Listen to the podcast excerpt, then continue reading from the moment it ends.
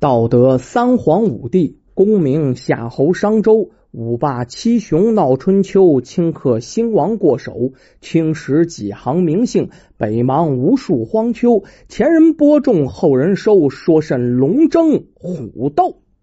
说这么几句定场诗啊。今天接下来说的这个故事啊，跟往常可不太一样。实际上呢，是回答一位老听众的一个问题。好多朋友都知道，我在直播当中啊，每一次直播，最近吧，第一个故事说的都是西游的故事，叫另眼看西游，咱们解读西游记。还是那句话呀，西游记呀，是我们非常伟大的一部神魔小说啊。您呢，不能把它跟真正的这个呃佛教啊、道教啊，不能真正的画到一起。不是，它是以小说的形式出现，但是写的特别的好。那在全世界那都是首屈一指的，写的太棒了，前后都关联着呢。说了那么多西游故事啊，就有朋友问我啊，里面有一个细节他弄不明白，什么呢？就是孙悟空会七十二变呢，二郎真君杨戬也会七十二变，这里面牛魔王也会七十二变，这就奇了怪了，他们是一个师傅教的吗？就问我这个问题。我跟他说呀，其实这个问题啊，还真有人总结过。这牛魔王的七十二变是哪儿学来的呀？啊，这牛魔王是怎么成魔王的？这牛到底是什么牛啊？怎么回事？前因后果是怎么回事啊？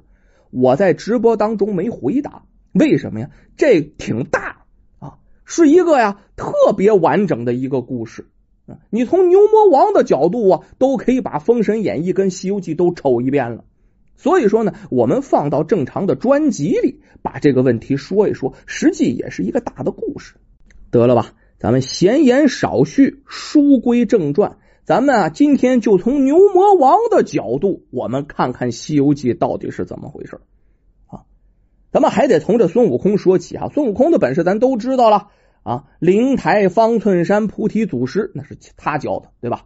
杨戬呢？哎，八九玄功那是玉泉山的玉鼎真人传授的啊。孙悟空跟杨戬可都有师承啊，唯独这牛魔王师傅是何方神圣啊？哎，这不就是问题吗？要想回答这个问题呀，在《西游记》里你找不着，《西游记》里没有任何记载啊。你翻阅好多好多经典史册，你你你发现啊，什么里面有这个记载呢？啊，有这个描述呢？哪儿啊？《三国演义》人物冲考，哎，有记载。那位说他怎么在《三国演义》人物里有呢？还就在那里有吗？在那里记载的牛魔王七十二变，乃是通天教主所传授的。原来怎么回事啊？通天教主在封神大战的万仙阵当中，那损失太大了啊！绝大多数的弟子都被杀了。啊，没办法，只好这些弟子都上封神榜去吧。啊，他本人呢也没得好，被这红军老祖他师傅给带走了，叫回去闭门思过。不过红军老祖啊没有为难通天教主，红军老祖特别喜欢通天教主，仨徒弟他最喜欢通天教主啊。他把这通天教主给囚禁之后，就等到了武王伐纣，武王这边一伐完纣，天庭啊封神也封完了。啊，这头就把通天教主给放出来了。通天教主通过封神一事啊，还真有所感悟，受到教育了，知道自己个儿明着斗不过元始天尊，再加上那个时候天庭的地位抬高了，他的子弟呢也都受到了重用啊，所以啊，这通天教主根本就放弃了报仇的念头了，不报仇了啊。可是暗地里啊动些手脚，跟着元始天尊掰掰手腕啊。啊，分一下输赢啊，暗地里有那么些动作。就这样啊，通天教主在碧游宫仍然收徒弟，这是保持自己有教无类的主张啊。他的徒弟当中啊，大部分都是啊披毛戴角、师生卵化之辈，以动物为主。封神大战之后，碧游宫门人十去七八啊，都走干净了，死绝了。那会子在碧游宫当中啊，堪用之人几乎没有，可以说是人才凋零啊。为了将自己这一身本事传遍天下，也为了广大截教的门庭，通天教主出了门了啊！他的坐骑是魁牛啊，他骑着魁牛啊，游历四方啊，亲自传教。这一路上走来走去，就来到了北距泸州。在这北距泸州，遇到了一头通身雪白、一根杂毛都没有的大白牛。就这个牛，身高八百丈，多大小啊？体长一千丈，这在道上这一横，就挡住了通天教主的道路。通天教主的坐骑那是魁牛啊啊！这魁牛一看，啪就现出了本相。那能受得了吗？上前呢，就与这大白牛打斗在一起。这两头牛交战在一起呀，打个平手，斗得不可开交。通天教主在一旁冷眼旁观。哎呀，这白牛有神力呀，而且通人性啊！嗯，通天教主掐指一算，知道这个白牛跟自己有缘呐。就这样，通天教主使出法力，那多大能耐？通天教主多大能耐？把这两个牛分开了，要不然谁能分开这两头牛？都是神牛啊！啊，隔开以后，两头牛都浑身动弹不得。通天教主啊，到了白牛前面，点化一二，让这白牛在原来的基础上有了神通。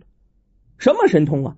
四蹄一展，便可以呀，足踏千里，跋山涉水，如履平地。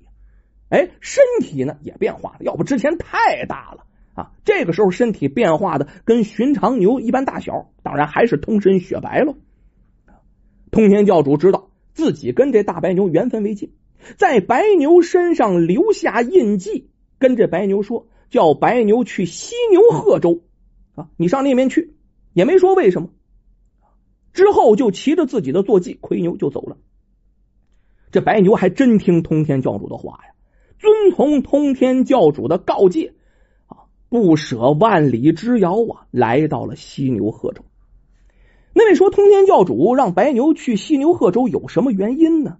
通天教主有自己的心思，他早就知道啊。那太上老君在世间的分身老子骑青牛西去，可是通天教主不知道这老子西去有何用意呀？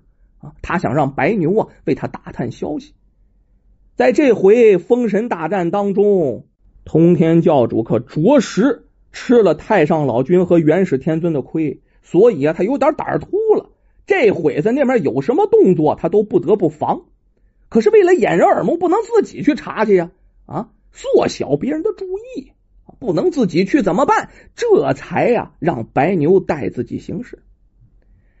安下白牛不提呀，这不咱提到太上老君了吗？太上老君分身老子骑青牛西去，过函谷关，遇到了关尹喜啊，写了道德上下五千言呢。过关以后不知去向了。那老君西去一个干什么？那老君西去乃是化胡为佛，点化释迦如来去的。那平白无故的老君去干这事儿干什么呀？哪有平白无故的？那封神大战当中，西方教的接引道人、准提道人可是帮了大忙了。那忙有白帮的啊？随便帮帮完事拉倒了啊？你回去吧，没事了啊，咱以后再说吧。没有那么回事啊！准提接引二道人要老君为西方留下经典啊，让大慈悲成圣啊，让西方教广大，好流传东土。啊，俩有这个希望，有这个愿望，老君得还这人情去，不得不啊，自己亲自化身前去犀牛贺州啊。老君啊，骑着青牛西去，这一走几万里，一番辗转之下，来到了犀牛贺州。这老君在犀牛贺州定眼望去，我的个天哪！好家伙，这犀牛贺州妖气冲天。好家伙，遍地的妖魔鬼怪都碰腿肚子啊！这哪是什么洞天福地极乐世界？这不人间炼狱吗？啊，这妖魔世界呀！别说人了，寻常散仙在这里都安宁不了，稍有差池，这散仙也能变成一堆白骨。就这个时候，老君明白了，为什么封神大战的时候啊，接引道人、准提道人上赶的来帮忙？那是因为犀牛贺州无尽杀戮，妖魔作祟，在这等情况下，你别说传教了，活着都是一种奢侈啊！老君呐，要传经典于稀土，愚昧众生，这得还接引准提两道人的要求！啊，要完成这个，就必须找一个有大慈悲心肠、能舍弃一切的人来点化他，助他一臂之力，好让他修成正果，成圣，净化稀土。老君呐，那神通多大呀！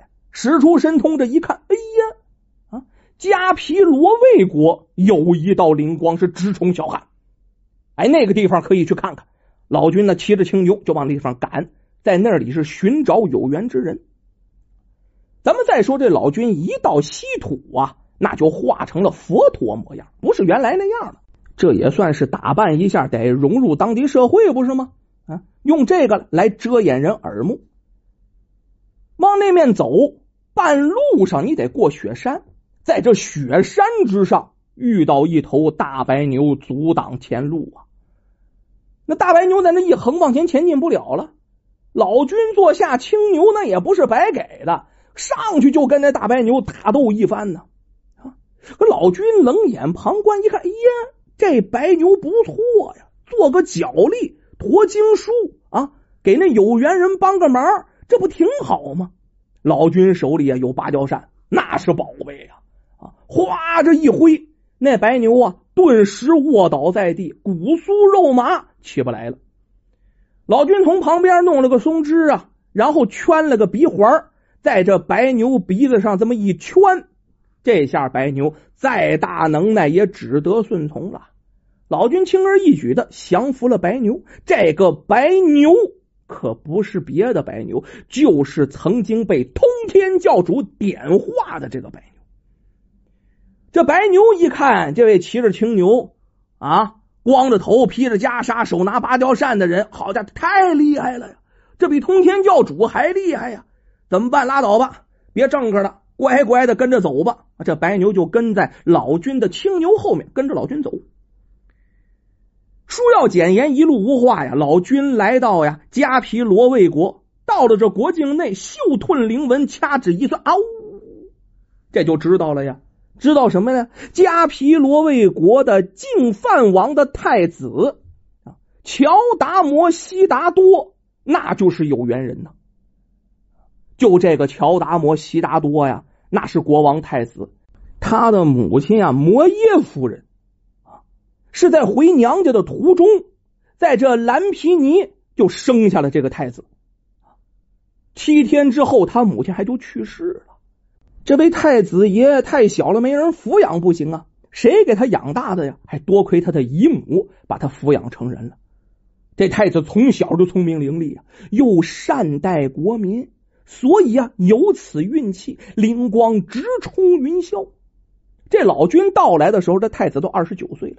这老君施展神通，在梦中以佛陀模样开导那太子。这太子多灵啊！有感于在这人世之间呐，生老病死各种痛苦，再加上其国人面临的灭族战争威胁，经老君这一番点化，这太子还真舍弃王族生活，出家修道了。没说嘛，这太子聪明，悟性甚高，不到一年就得了罗汉果位了，自己还写了不少经书。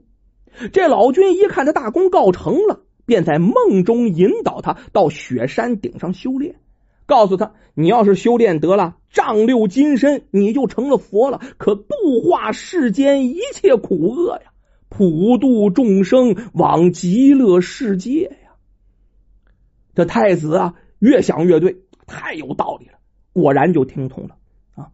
只是在雪山顶上那不好走啊，怎么上去啊？这么多经书，谁搬呢？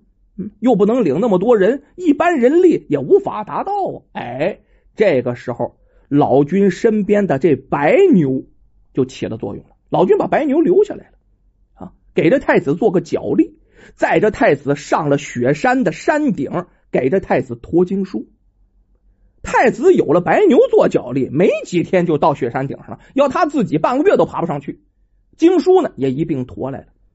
这太子啊，专心修道，修道要紧呐，无心他事儿。可是那白牛可不愿意在那待着，这白牛就趁着呀太子修行不得分身的这么个时候，白牛转身就跑下了雪山呐。